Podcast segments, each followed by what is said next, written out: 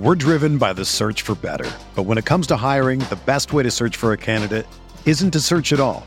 Don't search match with Indeed. Indeed is your matching and hiring platform with over 350 million global monthly visitors, according to Indeed data, and a matching engine that helps you find quality candidates fast.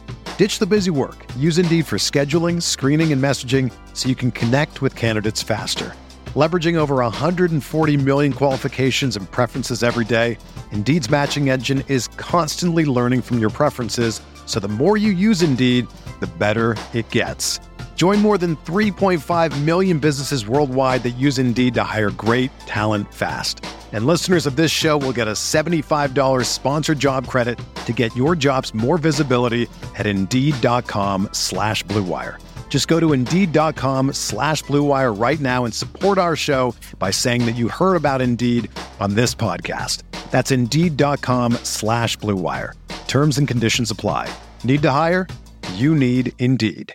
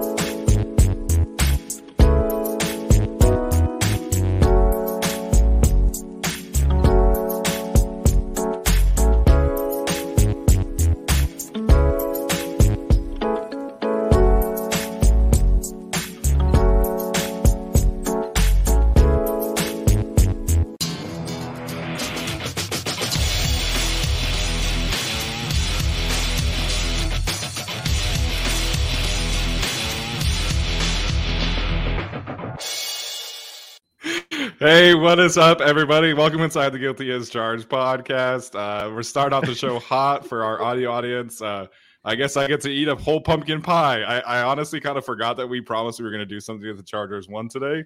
Um, so I guess I'll, I'll, videotape me eating pumpkin pie later. I don't know, but uh, uh happy to be here to uh, recap one of the strangest NFL games I can ever remember watching in my life with my guys Tyler and Alex. Alex, we'll start with you, man. Uh, you predicted the future. You predicted a Cameron Dicker game winner a couple weeks ago, or I guess that was last week. Uh, but uh, what's up, man? How you doing tonight? Yeah, uh, predict the future. The Chargers made us eat humble pie, but also they didn't in a weird way because they're still the Chargers. But anyway, they got the win, and that's all that matters going into this death stretch of a 49ers team coming off a bye and getting healthier. But that's for later. Uh, but they got through this one. They needed this one in a very, very bad way. And um, the offense overall looked better. Uh, defense sometimes looked better. And uh, we're on to San Francisco. Yeah, absolutely. We're going to dive into all of that. Um, you know, the Chargers are 2 0 this season when all three of us predict a Chargers loss. Um, and I guess if you want to include Arjun, that would be uh, the four of us and two and zero oh as well, since uh, you know he had to he predicted a loss against the Browns as well. So obviously we're excited about that. Like we we like to be wrong when we predict losses. So um, you know should be fun today to uh, discuss all of that as well. Um, Tyler, what's up, man? How are you doing this afternoon? Doing very well. I know people want us to always pick them to win. Trust me, I would love to. I would love for them to always win. It's financially better for us to be positive. We have to be realistic sometimes, but you know it's financially great for us too when they win and when we're wrong picking them to lose. So hey, you know we'll get to San Francisco, we'll get to Kansas City when we get there, but for now they've won and I'm happy. Yeah, absolutely. Uh, desperately needed this team win today for the Chargers, and um, like I said, we'll we'll talk about all of it. So um, ultimately, Chargers win twenty to seventeen. Like I said, one of the strangest games uh, that has been watched by me in my life. Uh, but I think for me, the biggest takeaway today uh, was that Justin Herbert looked like Justin Herbert today. And I think that would have been able to be a positive sign, even if the Chargers had lost.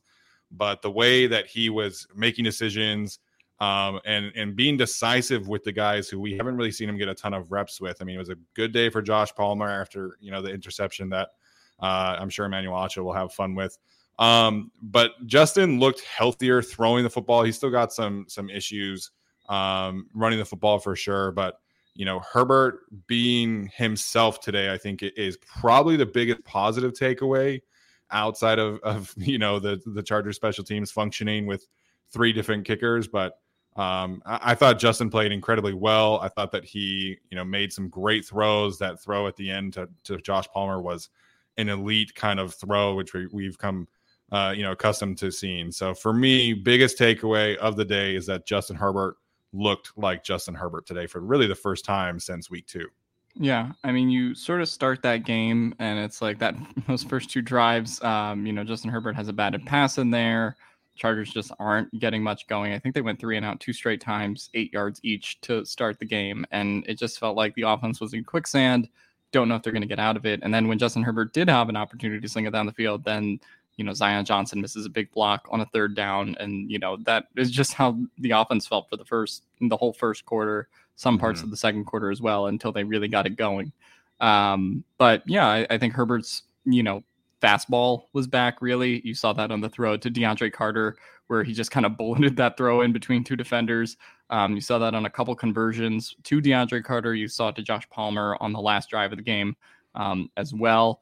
And I think while his stats will not look numerically like very impressive, like uh, oh he threw three touchdowns and 300 yards, like my bold prediction, um, it just it just looked a lot better um, aesthetically. And you know also considering Josh Palmer is pretty much solely responsible for the one interception, which was you know on him. Um, so I'm, I thought the Herbert game overall looked a lot cleaner today. And I think the most promising sign going forward is he's just getting the velocity on those throws, taking those downfield sh- shots, not you know th- afraid to throw it down the field because of his injury or playing any differently. Um, it looked like the Herbert that we had seen uh, in the first two weeks, even if you know the numbers may not back it up. Yeah, some idiot on some talk show is going to look at, at you know 30 completions on 43 attempts, 245 yards, 5.7 yards average, one touchdown, one interception, and say, "Oh, that was a terrible game." But if you watch the game, and obviously we all did, and all the Chargers fans at least did, he looked really, really good. That throw, he had a couple of good throws and looked like, okay, looks pretty healthy. Everything looks good. But that throw to Carter, which I think I asked earlier in the week, like, when have we seen Herbert fit that ball between three defenders to Keenan Allen? It has, it's been a while. Wasn't quite the same thing. Wasn't a touchdown, obviously, but that throw and the adjustment by, by Carter to get that first down uh, was awesome. And we've been waiting to see that. And if, and if that's, this is the, as good as Herbert's going to be. He's not even 100%, but this is probably as good as he's going to be the rest of the year. And maybe it might get worse as things go down the stretch, but like this looked like what we're used to seeing. He looked decisive. He looked really, really good. He was finally able to look comfortable and throw and run this offense the way it kind of should be run, um, mm-hmm. um, which we haven't really seen for a while. Is it is it boring? Is it the efficient same offense? Yeah, but Herbert finally was able to run it kind of like they want to run it, and when they do that, it is a good offense. Um, just needs some of his supporting guys to step up and not make so many uh, critical errors. Yeah, I mean, you look at those numbers, right, and they look they look fine, but you're talking about an additional probably 35, 40 yards from Gerald Everett if he catches that pass to open the third quarter. You know, maybe 10 or 15 more if Josh Palmer doesn't throw doesn't you know have that pass go off of his hands. I mean, Austin Ekeler was pretty wide open on that uh, last screen pass that he dropped, and you know Ekeler probably should have dropped that other screen pass, which would, uh, led to a seven yard sack, but or not sack, excuse me, seven yard loss. Um, so I, I, thought, you know, biggest thing I was really looking forward to was positive steps forward from like a health standpoint, um, which you know, f- from the offense and really kind of see what happens there and and just kind of look more comfortable. And we saw it was very peaks and valleys today for both sides of the ball uh, on the Chargers. Lots of feast or famine uh, going around in general. But um, Tyler, what's your biggest takeaway from uh, this afternoon? Oh boy, I mean that is certainly the big takeaway. I, I will get to the run defense later. I'm that would be my second takeaway. 200 something yards is yeah. not great for me. It is really the the good and the bad of this receiving group. They got the ball in the hands of literally the best remaining guys that they had left. You either had five or more catches or zero. I mean, Carter had five, Everett had five, Bandy had five, Ekeler had seven, Palmer had eight and then literally everybody else just did not catch the football. But which is not great. Like I don't know what happened to Keelan. Was Keelan Doss on the field? Was Jason Moore on the field? I don't I think either of those much, guys yeah. were on the field once. Um, which again, I don't know what we're doing there. But at the same time, I needed Herbert to get the ball to to Everett, to Palmer, to Carter, to Bandy, and to these guys that he doesn't really have a ton of chemistry with, or hasn't shown that he has a lot of chemistry with. And today, at different spots, yes, some of these guys let him down in some situations, but he was able to get the ball to these guys. So it, it's still a Herbert thing, but it was nice to see them at least get some of their depth guys to step up, and in particular, Josh Palmer, who now has more receptions so far this year than he did all of last year. And he's seven yards away, I believe, from passing his yardage totals from last year, too. So, really good to see from a lot of these guys. Carter and Palmer stepping up was great. Yeah, absolutely. Palmer in particular, like you talked about. I mean, Josh Palmer's had, I think, kind of an underwhelming season to this point. I think that's a fair assessment. But at the same time, he's been really banged up. I mean, he's had the two concussions. He has a he's had a knee issue, an ankle issue. He looked really healthy today. Like he looked like he was the same player that we saw down the stretch of last season. Um, and again, the drop that led to the interception was not great by any means, but um, he came up big when the Chargers needed him, and he was running some great routes. Um, and I thought he looked efficient and looked looked explosive. And I'm excited for this because we we don't know exactly what happens, you know, with Keenan Allen. Although it kind of sounded like earlier today that there's been some positive changes with his uh, regimen, and we don't know when Mike Williams is coming back. So this is a potentially like career defining couple of games for Josh Palmer. And again, the, the interception on his part was not great, but you know him being able to string together some games like this with Justin Herbert, I think is is uh, a fantastic sign for him for the offense. And you know, frankly, they they desperately needed him to have this kind of performance today. Yeah, uh, I think Josh Palmer stepping up was good. For for me, my takeaway um, is less about the supplementary players and more about their star players who were left today. Um, Herbert obviously did really well. Ekeler, aside from the fumble, um, played really, really well. And obviously, he's been kind of on a tear uh, this season in the last five, six games. Uh, I, I think Khalil Mack on the defense, obviously. I mean, we'll talk about that strip away from Drake London, but he really was like the only consistent fixture on that defensive line that was able to get any penetration, really anything going, um, and and kind of kept the Chargers alive in that sense. Uh, you know, outside of you know, and you know, for what it's worth, Derwin James I think played really well. Obviously, had the sack uh, early in the game, and Drue Tranquill contributed uh, quite a lot. This is probably one of the better Drue Tranquill games as well. So, in terms of the star players that the Chargers kind of had left at this point, with all the injuries that they've sustained to JC and Joey um, and Mike Williams and Keenan, uh, I thought that everyone in that capacity stepped up really well to let the guys that are around them, like Josh Palmer uh, and DeAndre Carter, uh, and obviously some of the guys on defense, have you know the games that they had. So for me, um, I, I would say that the Chargers, uh, you know, real big players stepped up in a spot where I thought it was going to be really hard to. Yeah, I mean, we'll we'll talk about the run defense, uh, of course, at, at some point. But I think, you know, from a pass rushing standpoint, I mean, we saw some really good performances, you know, from the blitz packages, from Drue Tranquill, from Derwin James. I mean, Tranquill continues to be really efficient with his, uh, you know, playmaking ability. Got a little uh, roughed up by Cordarrelle Patterson at the goal line, but um, other than that, I thought he was really fantastic today, and I thought you know, he was really kind of like the catalyst that kind of really sparked the Chargers defense, uh, you know, late in the first quarter, leading into the second quarter, um, as they kind of settled in at least somewhat. So um, I thought Tranquill had a good game today. I thought Khalil Mack, you know, he's not the same kind of efficient playmaker he used to be. But I mean, that's a game changing uh, fumble that I, you know I wish the Chargers had been able to uh, take advantage of. But um, Mhm. other than that, I thought Mack was really good against the run today. I thought he had some good pass rushes as well not a ton of opportunities from the pass rush standpoint, right? The, the Right. times that he did have were you know they chipped him, double teamed a little bit, um, but they only had you know so many dropbacks where he could really affect the game. So um, the core players played well, and that was you know one of the keys that we mentioned earlier this week.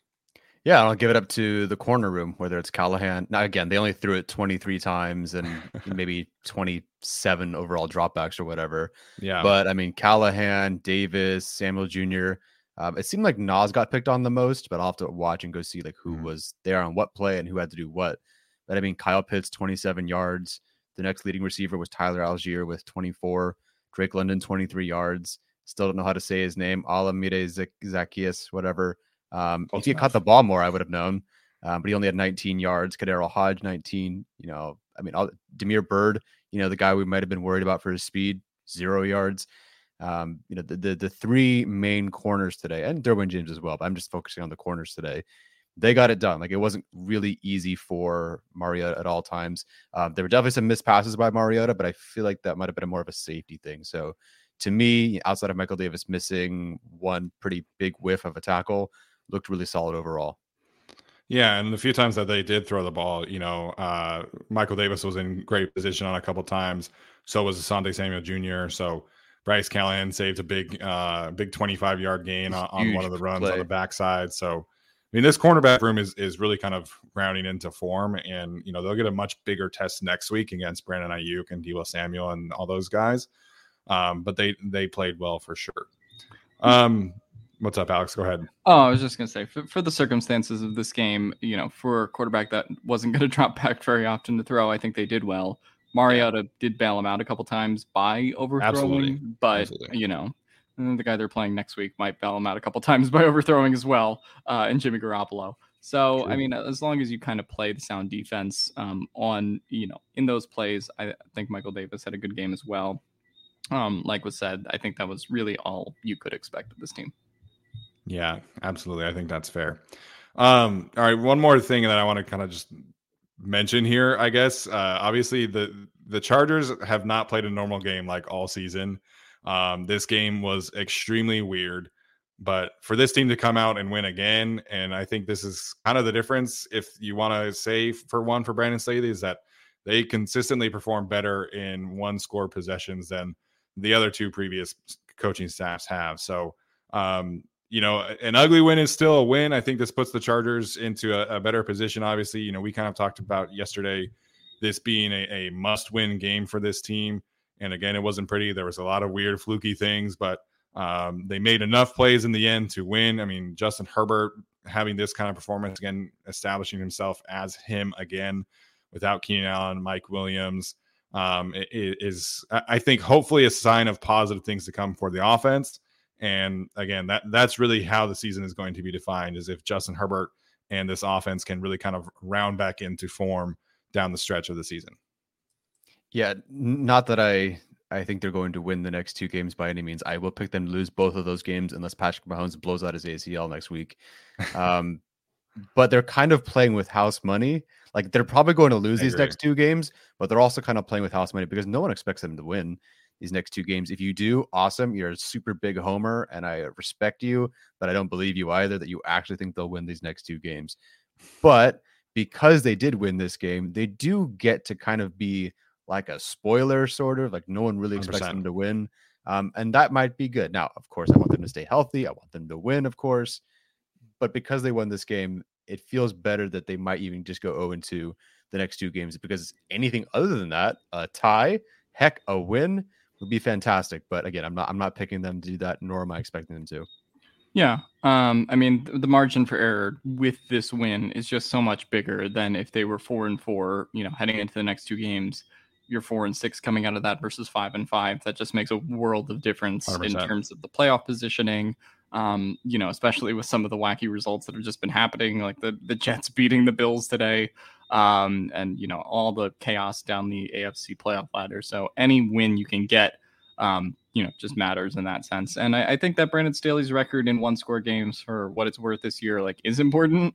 Um, we see a certain coach in Las Vegas who is uh, struggling in one score games. So you know, for what it's worth, even though they look ugly, and today is not a, you know a game that I think I'm gonna love rewatching on all 22, except for the Herbert throw to Carter. Uh, but uh, other than that, I mean, it wasn't pretty, but again, they get the job done. And again, they're doing this with skeleton squad kind of at the end of the day compared to what it should be. Um, so, you know, you take the win where you can get it.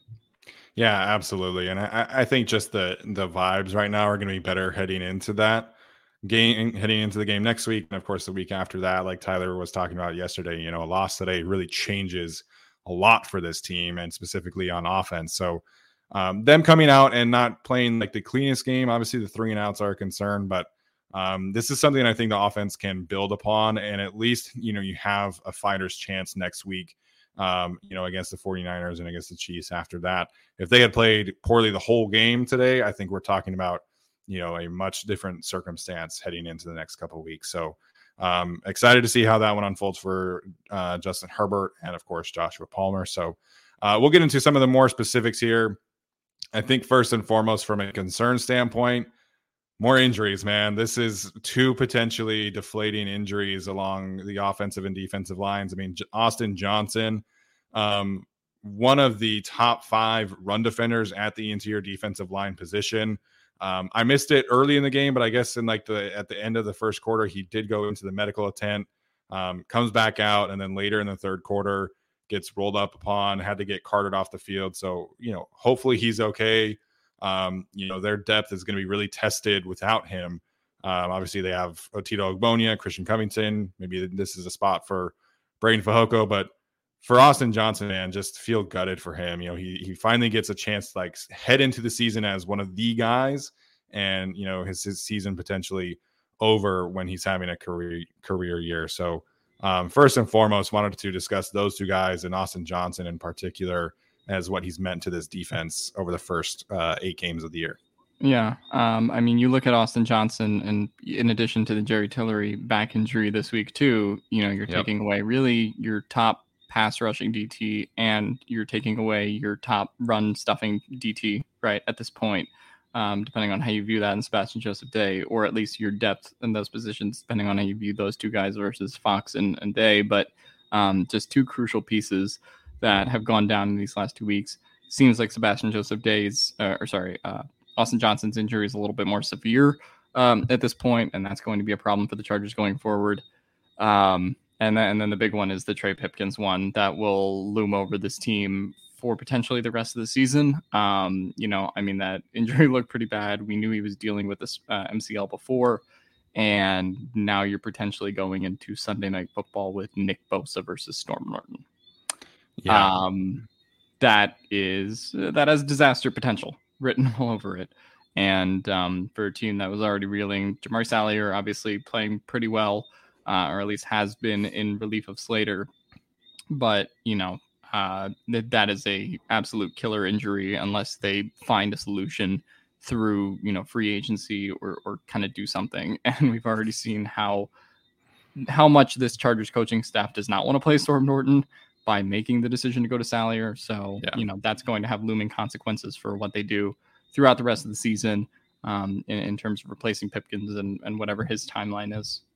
Yeah, really quickly before Tyler jumps in here, Austin Johnson, uh, MCL injury, according to Brandon Staley, uh, says they'll know more about the severity tomorrow. So um, at least it's not an ACL. I mean, I guess theoretically it could still get worse, but um, you know, MCL obviously better than an ACL right now. Ugh. Yeah, Austin Johnson going down one of their best interior defensive linemen, if not the best guy they've had so far, at least overall. Maybe not as like a pass rusher, but overall, yeah, I mean, huge for them. I know people are excited to get Fehoko out there, but even like he's not going to fix the run defense either, and I don't even think he can replace yeah. Austin Johnson. Um, I feel good about him being, uh, you know, on the roster. I just don't know even how much they'll use him. It'll seem like it'll be a bit more Otito, um, who actually thought uh, looked pretty good in some situations today. As far as Pipkins goes, they had every opportunity in at the bye week. Again, we keep bringing back to this, but they could have brought in any tackle for any situation just to see like, can we get a guy on the roster? Can we get a guy on the practice squad? Anything, and they didn't. So I'm assuming that they're unless there's some veteran free agent out there I'm not thinking of. Uh, I'm assuming that Storm Norton is the starter next week, and they have to bring someone in. But based on the way they've been doing things, it's probably um, who was the guy they elevated when Pipkins was in but hurt on. Um, it was Foster Sarell, Sarell. Mm-hmm. Um, I that was more of an interior thing for me because that was the game that oh, okay. was hurt or sick, I guess. Mm-hmm. Um, so I, I think it would be Zack Bailey as the swing tackle because Zack Bailey is kind of more of a tackle only kind of player. Mm-hmm. Um, you know, Foster Sarell are trying to kind of groom into kind of somebody who can do a little bit of both. So, mm. um, yeah, I mean for Trey, man, this this sucks. Like in the contract year, playing really well. I mean, really kind of starting to assert himself after all of the uh, offseason discussion. And you know, it, it's I think it's the same knee that he that he hurt his MCL earlier a few weeks ago. Um, but again, we'll, I haven't seen an update there. Somebody in the chat has one. Um, but obviously, just really awful for Trey. And, uh, you know, we get Storm Norton back in the starting lineup for the next few weeks at least. So, uh, not great. Uh, according to Arjun, did not give up a pressure though for the first time in whatever game. So, you know, he's come in a couple of times and given up one pressure in three plays. How, he's how many snaps is that on? Probably three, but you know. like, I was gonna say it was like six or seven, maybe. but that's, that's an improvement, so I will take it. Yep. Of course, it wasn't Uh, Nick Bosa either. Max Max in the chat says, uh, Steven, I don't know if you're willing to go against Nick Bosa next week, but if you are willing to with your surgically reconstructed knees, then maybe that's the better alternative than Storm Gordon. But I'll let you figure that one out. I mean, I did I did play one year of right tackle when I was a freshman in high school. So uh, you Flexibility. know. oh man. Other than that, I was a center and a guard for most people, in case they were wondering. So you know, it is what it is. Um, yeah. So in terms of the injuries, we'll see. Obviously, hopefully some some positive updates there. I would really like to bring in some veteran guys if there are any uh, for some workouts, but we'll see what happens there. Um, all right, I guess the next place to kind of start here. What's up with these slow starts, man? I, I can't for the life of me figure out what the, the difference is here. Uh, historically, one of the teams who start the slowest in the first quarter and then the second quarter, they're like the best team in the league right now in point differential. So uh, this is officially a pattern, and it's not a great thing going forward as the Chargers get into more of their uh, difficult schedule down the stretch. Yeah. Um, I mean, earlier in the game, like it just felt like they had no flow on offense, like to begin with at all. I mean, as far as like the stick route meme that Joe Lombardi gets, like it was a lot of that for the first quarter. Um, Yeah. until they started kind of mixing up some things in the late second quarter as well as the second half. Um, but it just, you know, didn't really feel like they had much originality on offense. And there is that, you know, what the commentators were talking about, which is, you know, kind of trying to find a feel for the game. Um, and I, I do think that is kind of a natural thing for this coaching staff, but they didn't have it on offense at all. And obviously, uh, those, you know, uh, those first two drives, Atlanta just, you know, is running the ball like down their throat. Um, particularly those 200 yards, it, it felt like they got better a little bit on run defense in the second half, aside from you know the big play. Um, but when it came to the first half, like I, I don't know what it is with starting slow with the run defense, but it just felt like they were physically outmanned. Um, they weren't getting any penetration on the defensive line to start that game at all. Um, and it was just evident because at, you know it, it very much felt like the Cleveland Browns game where early on in the game Atlanta's just like, all right, you know exactly what you're going to what we're going to do, but you can't stop it. And then when the Chargers in the second half sort of adjusted a little bit in terms of stopping the run, forced Mariota to throw a little bit, and then that's where it sort of got better, much like a little bit like Jacoby Brissett um, in that respect too.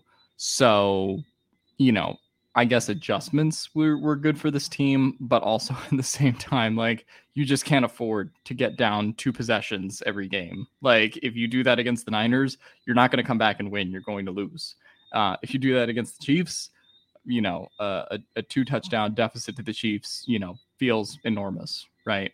Um, so you can kind of get away with it against the Falcons, and they've gotten away with it, uh, you know, against the Broncos uh, earlier on Monday Night Football as well when they started down 10 0 but um, you know they just they can't afford to continue to be this slow first quarter team because obviously it's not a sustainable way of winning.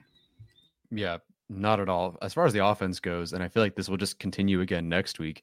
I, I think I said it in the chat when we were talking before the game or during the game that the Chargers just there's always something that they have to test out. Like they just have to see Yeah. how Herbert's ribs are. They have to see how Salyer blocks the Texans. Although I think they started pretty well during that game. Um, how does um, Will Clapp look as a center? Now we don't have Corey Linsley. How's the look, offense going to look with Keenan Allen back? That maybe he'll get 20 snaps, maybe he'll get 30. Oh, he's got a hamstring.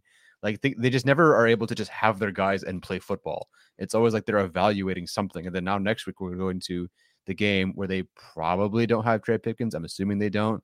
So they might have Storm Norton in and they might have to reevaluate again. Like, uh, where are we at? Can we settle Herbert in? How are we doing? How's the ribs?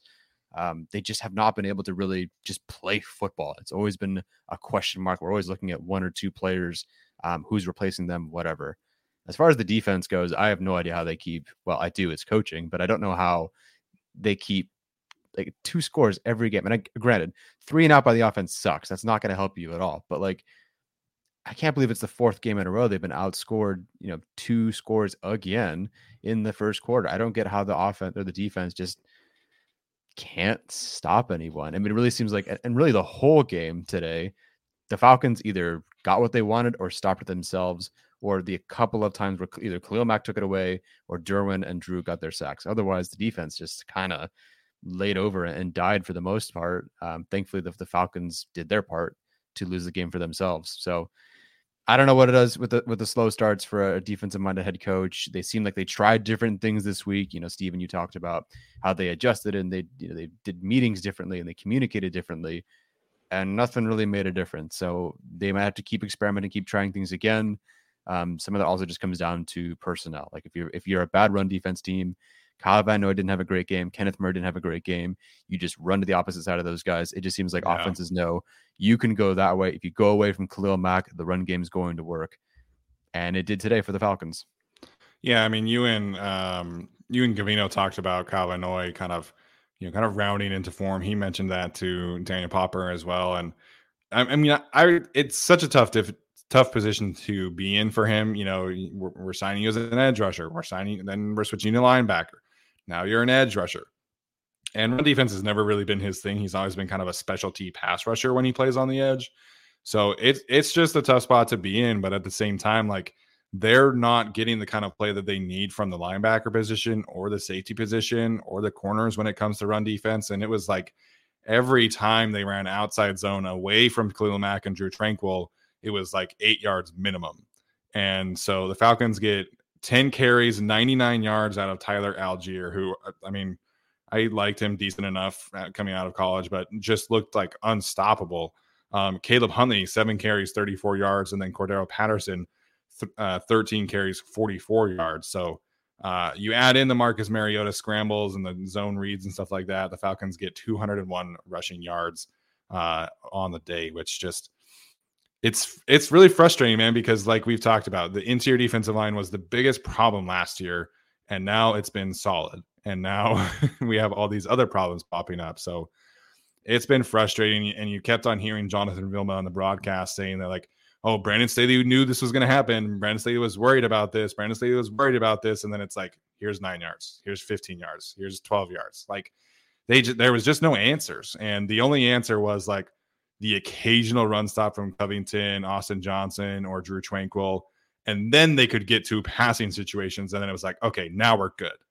So they have to figure it out. You know, in the past, they've kind of gone to these fronts where they're they'll get four defensive tackles out there and the two edge rushers, and then the linebackers as well as kind of a, a base defense.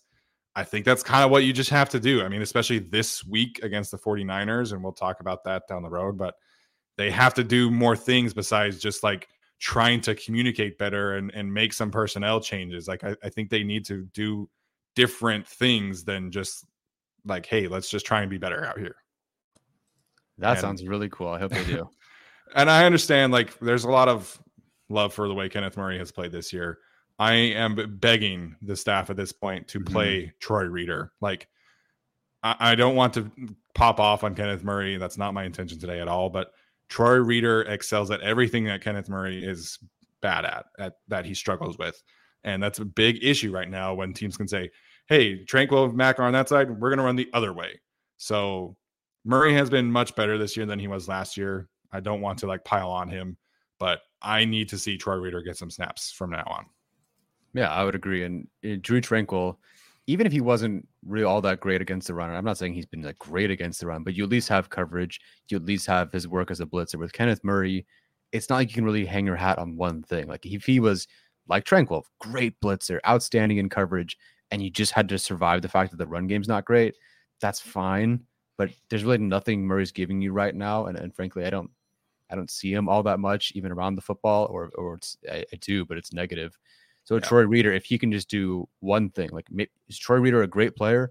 No, but if he can give you something against the run, that's more than you're getting right now from Kenneth Murray. So do I think they'll make that change?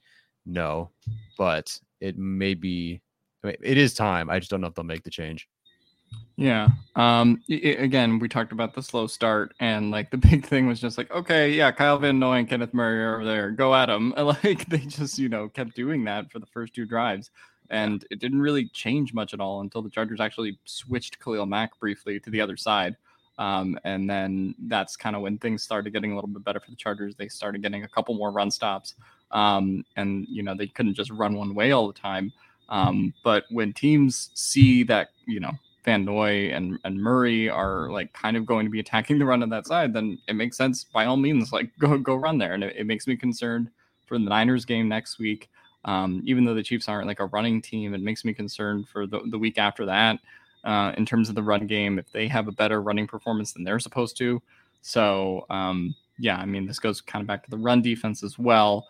But the linebackers just are out of sorts outside of Tranquill, and then obviously the the big gaping hole there is is Joey Bosa, and and his absence has been felt significantly in the run game. Yeah. So I mean, in a general sense, like the, they were able to overcome this, right? And they were able to come overcome it against the the Browns as well. But you know, when you play these teams who are better passing the ball, it's, it's just going to be a really difficult position to to be in again.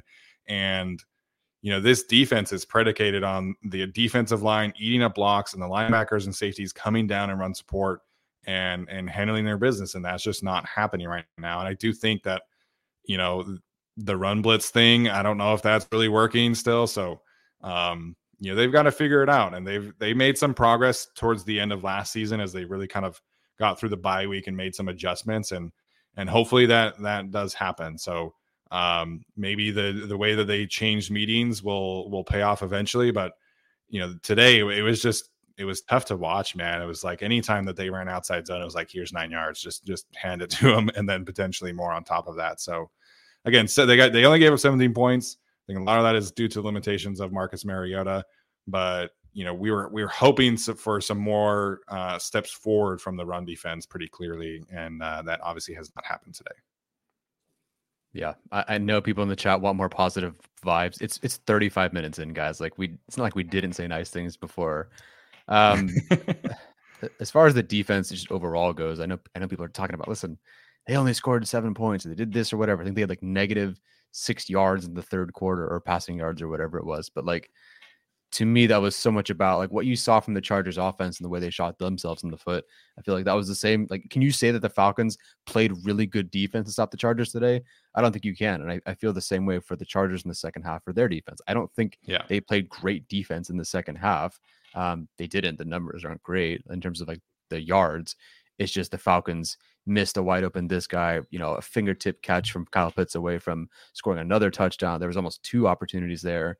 Um, they get something called back. Drake London fumbles. They miss a field goal. So I know you want us to be super, super positive in, in the chat. I get it. They won, but we do have to talk about like that. This is, I don't want to be surprised. I don't want you guys to be surprised heading into the game against the Niners. Like, oh, the Chargers shut down the Falcons in the second half. They're going to make shut down the 49ers too. Like, let's be a bit realistic here. Yeah, the time of possession was really was flipped on its head for you know each quarter. First quarter was like 13 minutes Falcons, second quarter was like 12 minutes Chargers, third quarter was like 12 minutes Falcons, and then the fourth quarter was like 12 minutes Chargers. So this was a time time of possession heavy game, and we kind of figured that that would be the case heading into this week. But I think both offenses, you know, left a lot uh, a lot of meat on the bone. I mean, like we talked about, you know, Gerald Everett has that drop to start the third quarter uh, that leads to a three and out. You know, Josh Palmer has the intercept uh, has the drop, which leads to the interception after the, the Khalil Mack fumble. So the Khalil Mack fumble happened at the four yard line on a play where the Falcons probably get you know a first down, and um, you know Marcus Mariota missed some guys. I mean, the Chargers secondary made some plays as well. So um, this game kind of turned out how we expected. It's just the Chargers did just enough to win, and I think obviously that should be celebrated, but there definitely are concerns and, you know, I, I did that poll yesterday of like, which unit do you have more confidence in? Everybody picked the defense, and that didn't really happen today. It was the offense that really kind of uh, won the day. And then the special teams on top of that as well played really well. Yeah. Um, and I, I would just say it also felt like when it comes to this game, you know, it, it, can be a mixed bag, much like the Denver Monday night game as well, where it's like the defense played well, but you know, I mean, in that game they were you know held back by Russell Wilson, right? In terms of what they could do offensively with Denver, um, they get out to that hot start and then really struggle to find their way the rest of that game. Obviously, a huge part of that was substituting Michael Davis in for J.C. Jackson um, at the time, but it's just like the Chargers did good this game, but you know, it also was just kind of a weird tempo game in general where you don't, you know, the 49ers are not unless you know are not going to or sorry the falcons i should say are not going to run away from you um, in terms of the score if mariota isn't having like an elite passing day. So you know I, I think it can be both where the defense was good but it also wasn't elite of course. We're driven by the search for better. But when it comes to hiring the best way to search for a candidate isn't to search at all. Don't search match with indeed Indeed is your matching and hiring platform with over 350 million global monthly visitors, according to Indeed data, and a matching engine that helps you find quality candidates fast. Ditch the busy work. Use Indeed for scheduling, screening, and messaging so you can connect with candidates faster. Leveraging over 140 million qualifications and preferences every day, Indeed's matching engine is constantly learning from your preferences, so the more you use Indeed, the better it gets. Join more than 3.5 million businesses worldwide that use Indeed to hire great talent fast. And listeners of this show will get a $75 sponsored job credit to get your jobs more visibility at Indeed.com slash BlueWire. Just go to Indeed.com slash BlueWire right now and support our show by saying that you heard about Indeed on this podcast. That's Indeed.com slash BlueWire. Terms and conditions apply. Need to hire? You need Indeed. Yeah, I, think they were suspect except for when they weren't, and they made some fantastic plays, and that's why the Chargers won. Fine, here's some positivity. Uh, the Raiders, uh, 17 plus point blown leads by Raiders in franchise history from 1960 to 2021, five. So far this season, three. So there, there, uh, there is my uh, positivity for you guys. That makes you feel better. Oh, someone wants to go back to Belichick now. Mm. Maybe he'll be their defensive coordinator. No. Oh man, it's it was. uh I was going back and forth. So I was watching the the Chargers game, obviously, and then Brooke was watching the Jaguars and Raiders game, which was the TV game. Uh, in the other room while she was, you know, grading papers and stuff like that. So I was going back and forth, and um, I saw the Raiders get up 17 0. I was like, man, the Jaguars again, they're just going to, you know, have this kind of game and then come roaring back. So it was, uh, it was a fun one. Devin Lloyd gets a little fumble recovery or interception, I guess, at the end. Shout out. Mm-hmm. Um, but yeah, if we kind of want to round this back to the positive side of things, you know, I, I, am excited to watch what this offense did on on tape. You know, it felt like mm-hmm after the, that first quarter, it did feel like they didn't run a ton of stick. I know that's kind of the running joke for for Joe Lombardi and everything like that, but it really felt like there was that one, that third and down, that third and was it third and eighteen conversion to Josh Palmer, really started to get the offense going again, and um, obviously they end up scoring on that touchdown on that drive. Um, but I, I, generally like what Lombardi did today. I, it wasn't a great game by any means from him. Uh, again, the slow start, he definitely does, does uh, deserve some blame there. Um, but from the second quarter on, I, I, generally like what he did today. Um, lots of people in the chat have pointed out, you know, Isaiah Spiller got some run today, actually out touched and out snapped Sony Michel by by quite a, a large margin, and uh, he looked good. So run game wasn't perfect. Obviously, Austin Ekeler fumbled at the end, but you know, I, I, thought the offense for the most part was was a lot more functional today, and that obviously was was able to uh, result in the win.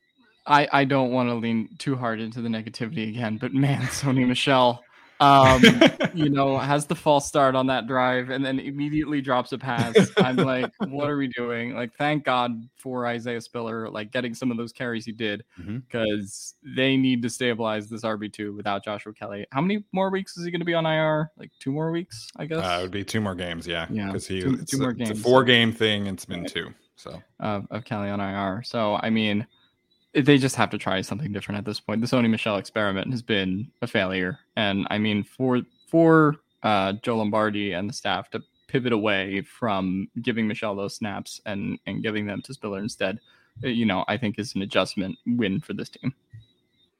Yeah, can you Stephen explained Sony Michel as the the center of one B, as they're saying. Now, I've seen the Chargers do this, but it Yeah. feels like today they did it several times. Michel is a good pass protector, at least has been for the 100%. Chargers this season. But like, can you explain what this is, and then can he go out for a route? or I don't under, I don't understand what ineligible man downfield even means anymore. Dude, the ineligible man downfield, the one with Matt Feiler, like what is, what is he supposed to do differently, man? I mean, he literally fell over. Like it's not like he was running down the field blocking and then Corey Linsley, like that was a screen pass. Like my understanding is that on a screen pass, you're allowed to get out and run. Like that's the whole point of a screen pass. So definitely confused there. Um, in terms of Sony Michel, I mean, the pass protection, I think, is one of the reasons why he's still, you know, getting snaps because he is really good in pass protection. Um, the whole like center one B thing. So the, the people are talking about for those who, who don't understand like the reference here, the motion spiller or Austin Ekeler has done it too, Sony Michel as well. And kind of he'll be like right behind uh Corey Linsley and in between the guard. So um they'll they'll do that essentially to avoid having a linebacker get a running start in that pass protection kind of blitz pickup scenario. So um, they've done it a few times throughout the season. Um, Sony Michel has handled his business. I want to say it was against um, was it the Broncos game where Nate Tice tweeted that clip clip where he was I like Sony so. Michel got some. I think it might have been the Broncos game. Mhm. It was on this same kind of thing where Sony Michel motions up into, you know, fitting right up there. So it's it's really just to ensure that you're not leaving your both of your A gaps exposed to the defense. Um, and a lot of teams do it. I think it's just kind of a newer thing that the Chargers are doing to try and avoid some interior pressure that has been kind of happening over the last few weeks. Yeah. Okay. Well, he is a solid at that, at center 1B, whatever you want to call it. I mean, at this rate, we might as well practice him at center because he seems to be, you know, doing okay that. Um, but yeah, Isaiah Spiller, seven carries, 29 yards. Doesn't sound like a lot.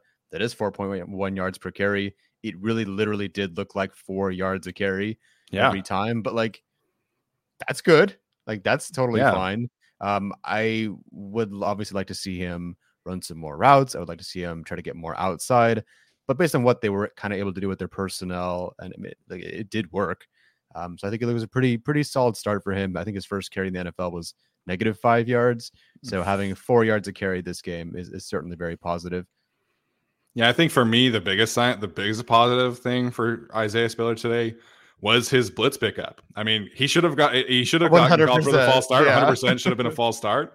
Um, but he handled that blitz, blitz, you know, right head on. I think it was from Mykal Walker, and he kind of stifled him, man. So I, I think that's been something that the Chargers coaches have really been harping on is his ability in pass protection. And we heard, uh, you know, in training camp that you know he was kind of he was getting beat a lot, but he was also like um, really having an impact in some situations as well. And so they've just been trying to help him mitigate the risk there and minimize the losses. And so he, I thought he handled that really well. Uh, again, I, I think Sony Michel is going to have that pass protection back role on lock, but you know Isaiah Spiller coming in and, and having that play was fantastic. And you know, without Joshua Kelly, like we don't need the backup running backs to be great, man. Four yards of carry will do just fine for Isaiah Spiller in the next couple weeks.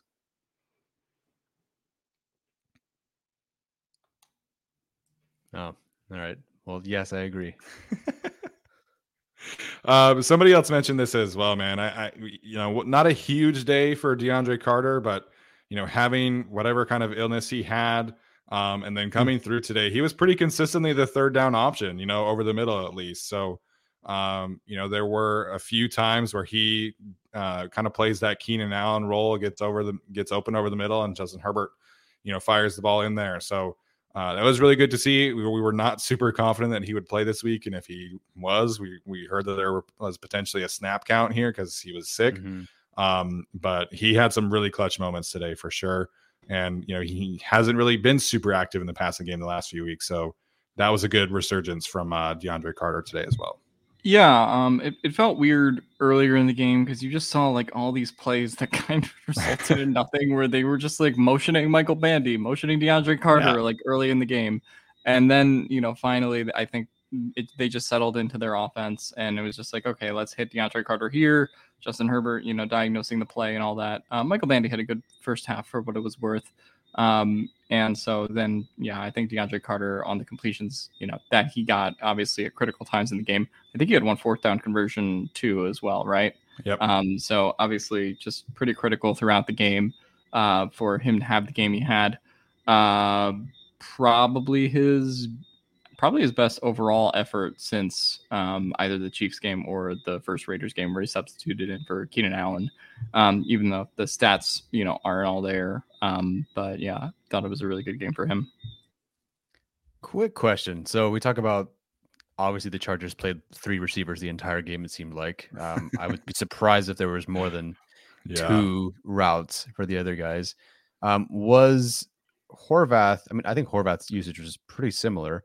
But did you see McKitty's go down today? I felt like yes, or I just didn't see as many negative plays. Yeah, it was a lot more 11 personnel today. Um, you know, not a ton of McKitty. I I mean, I don't recall like any bad plays from McKitty. I mean, we'll see uh, on the film if he was, you know, making a strong impact or not. But um, you know, I saw him in the H back role a little bit as well. So um, I, I thought they mixed and matched pretty pretty good. Storm Norton had three or four plays as an extra blocker as well. So um, you could tell that they were definitely a little bit more rotational than usual. I mean, Richard Rogers had some some plays as well, so we'll we'll see the official snap counts, but uh, it was not kind of a McKitty. This is our tight end two guy kind of day. You know, they definitely were rotating a lot more heavily, in my opinion. Yeah, I would agree. And good for some internal self scouting by the offense to get Spiller out there to maybe pull McKitty a little bit more. Um, obviously, it seemed to work today. The operation looked a lot better. Yeah, that was my biggest thing, right? Like we, we needed to see some improvement, some um more effective game planning again. Uh, ideally, that happens in the first quarter, um, but you know, is what it is. It happened eventually. So, all right, we'll get to our uh, studs and and duds segment here. Uh, essentially, kind of handing out some game balls and and whatnot. Um, and then we'll uh, take some questions for a couple minutes uh, at the end. So, um, t- uh, Alex, we'll start with you, man. Who's your stud of the day? Uh, I'm gonna go stud of the day, Justin Herbert, and dud of the day. I'll go with Kyle Van Noy. Um, just didn't think he provided much uh, for the Chargers. Uh, at, at- you know, in that edge role, it just feels like, you know, ever since Joey Bosa has been going, it has gone down. They've really just been able to isolate that side of the field entirely, and so I mean, it's been a big problem uh, for the Chargers all year. So uh, wish it would, you know, kind of get better. He got caught by Marcus Mariota on a pretty nasty pass play, just where he was sort of in the middle. Uh, and then I don't know. Um, they just haven't really been able to get much of out of him all year. Obviously, Kenneth Murray contributes to that uh, a lot as well. But um, just haven't gotten the performance. And again, like Steven said, it's kind of like the position Kenneth Murray himself was in last year, where it's like, okay, you're a linebacker, you're an edge, you're a linebacker, you're an edge but um, they just they need to get something more out of that position than they have been getting, um, and unfortunately, they just haven't been getting it from Kyle Van Noy. So for me, he's my dud of the game, and I'll give an honorary stud to one Cameron Dicker, uh, who now has a game-winning field goal for the Eagles and a game-winning field goal for the Chargers this season.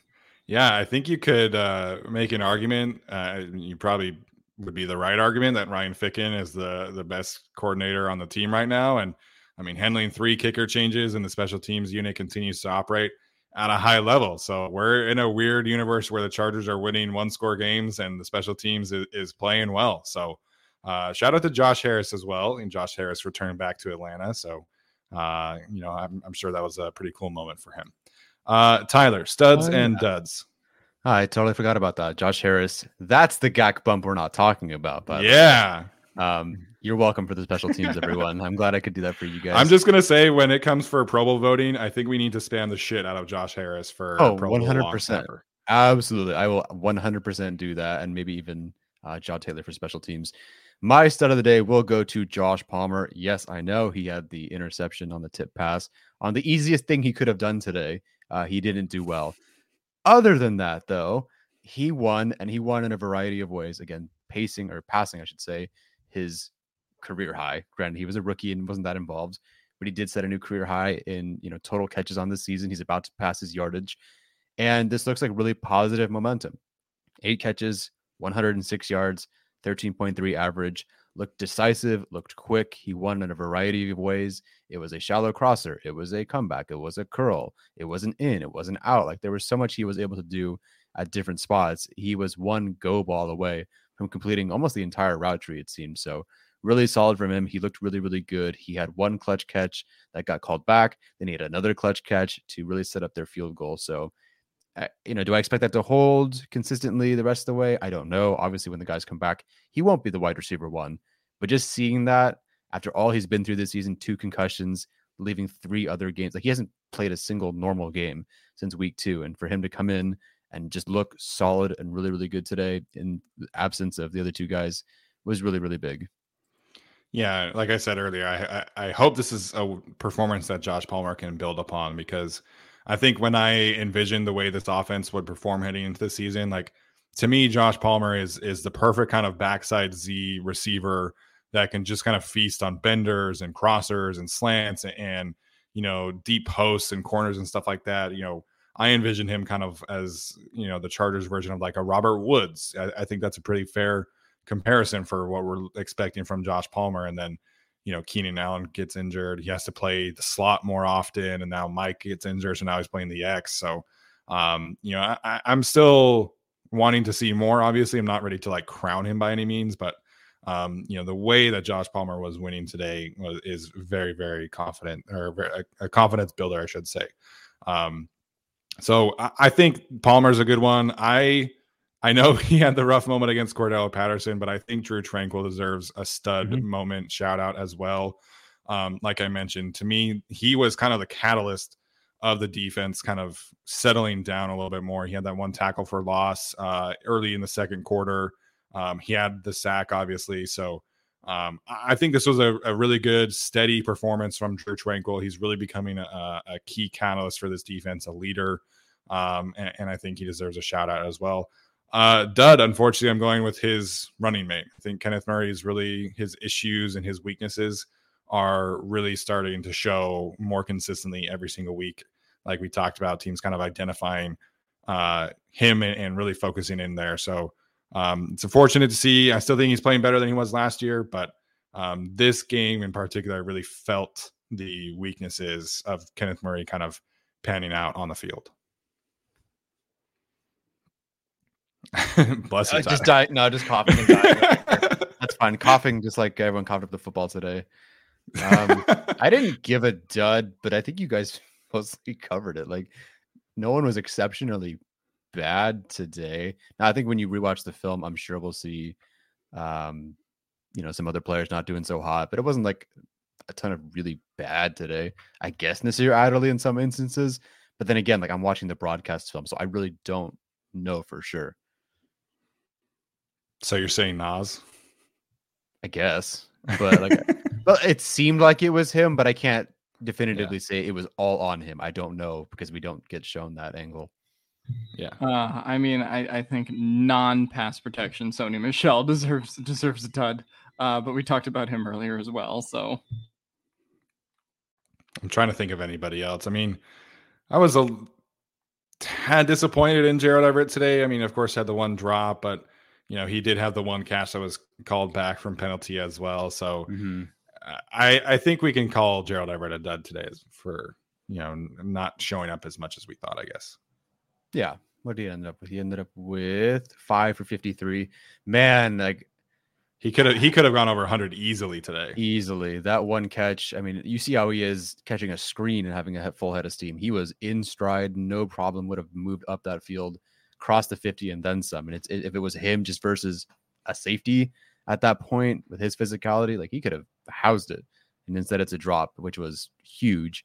And then I believe now the Falcons didn't score after that because that's when the that's when Mac had the strip. Yeah. Yeah. Yeah. Well, they almost did. So thankfully they didn't. uh, like Alex mentioned, man, this Cameron Dicker, the kicker, man, like it's what a story, you know. Uh, signs as an undrafted free agent with the Rams, doesn't really have a chance to make a roster. Signs on the practice squad with the Eagles, ends up having to kick a game there, has a game winner. Did you see what he said after? He said that last week he was planning on going to a Carrie Underwood concert when he got the call from the Chargers that he was going to be brought out for a workout, uh, and ends up hitting a, a game winner today against Atlanta. So uh, really cool story, man, for yeah. sure. And I mean, for the Chargers special teams unit, like we've said, like they've just gotten it done in a variety of ways. Dustin Hopkins hitting four field goals against Denver. uh, Taylor Bertolet hitting three field goals against Cleveland, a Cameron Dicker game winner, um, and for, for you know fans that have been crying out for decent special teams. Um, I mean, it's just been crazy that they've done it in a variety of ways this year. And Ficken, Josh Harris, and, and all these people that we talk about are, are key are key cogs in that too. Yeah. Um, have the Chargers not missed a field goal since week one? I think It's they're either 19 of 20 on the year. So I think that no, I think Hopkins missed at Kansas City, didn't he? I don't know, but I have Google. I remember so something vaguely like that, but they haven't missed in a long time. Which is really weird. Backups haven't at least, right? Bertolet and Yeah, Bertolet didn't miss any. Yeah, Bert, Bertolet, Bertolet, and uh, Bertolet. Bull Brett said, "Don't jinx it." Um, everybody, knock on wood collectively right now. I guess. okay, yeah. So Come on, Hopkins knock on Raiders. wood. Cameron Dicker. Yeah, I mean, I didn't even realize. I'm so bummed I was googling, but good job, Alex. Thank you for. Yeah, oh man, I'm sorry. one missed field goal on the year. And was it week one? Yep. Mm-hmm. There we go. There we go. All right. I think that's uh gonna do it for us. Do we want to take some uh questions for a few minutes? Yeah, I think there was. Did we address the one super chat? I think there was at least one. I will scroll through and try to find it. But if you have questions, fire them in. Tell us uh, why we were wrong for picking the Chargers, even though they basically got gifted a self fumble to re get the whatever. You can tell that that guy just had never touched the football in his life. Poor I mean, guy, the, the, self, the self fumble, the uh, Alohi Gilman interception against Cleveland. You know, Mhm. we, we need some good karma uh, with the way the roster currently is. So I'll take it. yeah. Yeah. Oh, never mind. It was just a quick comment that D Lyman was scared of the Herbert hit stick. Yeah. Yeah. man. Herbert was Herbert was flying. Like he was gonna He truck was. that dude. He was gonna end that play. And the dude just dropped the football. Okay. I don't know if people are mentioning this yet. That was almost the coolest touchdown I've ever seen in my life from Austin Ekeler. Oh, I know, man. So close to I can't remember which one was it the Packers and Vikings game like years and years ago where someone rolled over a player and they had a touchdown. It's on like every Mhm. greatest player or whatever one. I can't remember which one it is. That was so close. And I was staring at the knees. I'm like, no, he wasn't down, but ah, so close. That play was almost almost amazing. I know they didn't show the the angle where you saw the the elbow down until Yeah. after the review. So they showed like the two angles after the call, and I was like, "Oh, he's that's 100. percent He was never down. Like that. Mhm. That's a touchdown." And you know, Brooke and I were kind of freaking out, and uh, then they had to just kill the vibes. But um, they ended up getting a field goal on that drive, right? That was the field goal drive. Um, Well, I really pay attention to these games. Uh, let me look at. Hold on.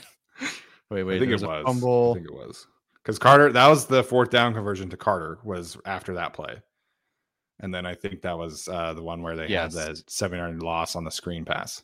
Yeah, it's actually on ESPN as two separate drives. There's a, fu- a drive that ends in a fumble, and then a drive that ends in a field goal back to back for the Chargers. so, uh, yes, third and four, fumble.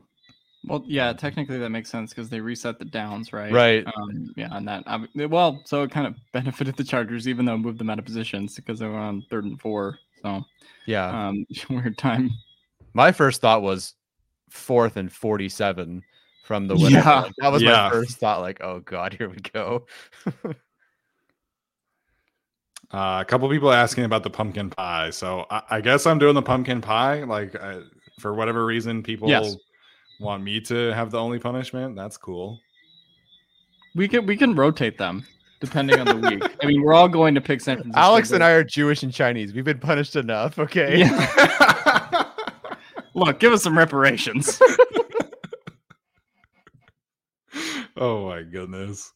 Um, so I guess I'll I'll buy some pumpkin pie this week and I'll uh, I'll post a video on Twitter. So someone said eat funeral potatoes. Am I doing funeral potatoes or pumpkin pie? Because I feel like everybody else is Um, gonna say pumpkin which pie. one do you hate more? Or yeah, which one do you hate more? I mean, I would I would have to It's cook make- the funeral yeah. potatoes. Like I can just go Mm. buy a pumpkin pie from Costco. You know what I mean? Like, I Yeah. would just rather but I I think you have to also, as a stipulation of this, buy the most expired pumpkin pie they have. Not completely expired, but like close to it. And then I think that will really enhance the experience of the Twitter video. by the by the one that's like expiring like the day of. yeah. okay, all right. I guess I'll, I'll do that. So um I think that's a good place to uh end the show. Uh Alex, any final thoughts before I head out, man? Uh no, got the got the win today. Obviously heading into San Francisco 49ers week. Um going to be a big game on Sunday Night Football, but the Chargers stabilized their season, got a big win here. Uh and we're on to San Francisco. Yes, on to San Francisco. I will 100% be picking the Chargers to lose that game, and I hope that I'm wrong. Uh, yeah, same. So, um, I mean, at the, at the end of the day, you know, the Chargers, uh, with this kind of health situation, uh, officially the least healthy team in the league, according to uh, the banged up metric or whatever that that doctor has for Fox. I guess I don't know, but um, I buy it. I guess so. Um, in this kind of situation, to survive, get an ugly win, of course, that happens. So, uh, sitting at five and three at the after the what did I say now? No, someone had a comment in the chat. Okay. Shout out to the chat. Been a little little frisky today. Um, but yeah, Chargers sitting at five and three, headed to San Francisco on a Sunday night. Should be a, a, a fun atmosphere. Uh, heard a bunch of people going up to the game, so hopefully it's a more competitive game than uh, we think it's going to be. Um, so yeah, big shout out today to uh, the Chargers offense, Justin Herbert, Austin Ekeler. We didn't really talk about today. Um, Josh Palmer showing up a big way, DeAndre Carter as well. So um, that's going to do it for us today. Appreciate all the support. Uh, appreciate the live chat today. It was a fun one. And uh, we'll see you guys during the week for our uh, week 10 preview against the San Francisco 49ers. We'll talk to you soon.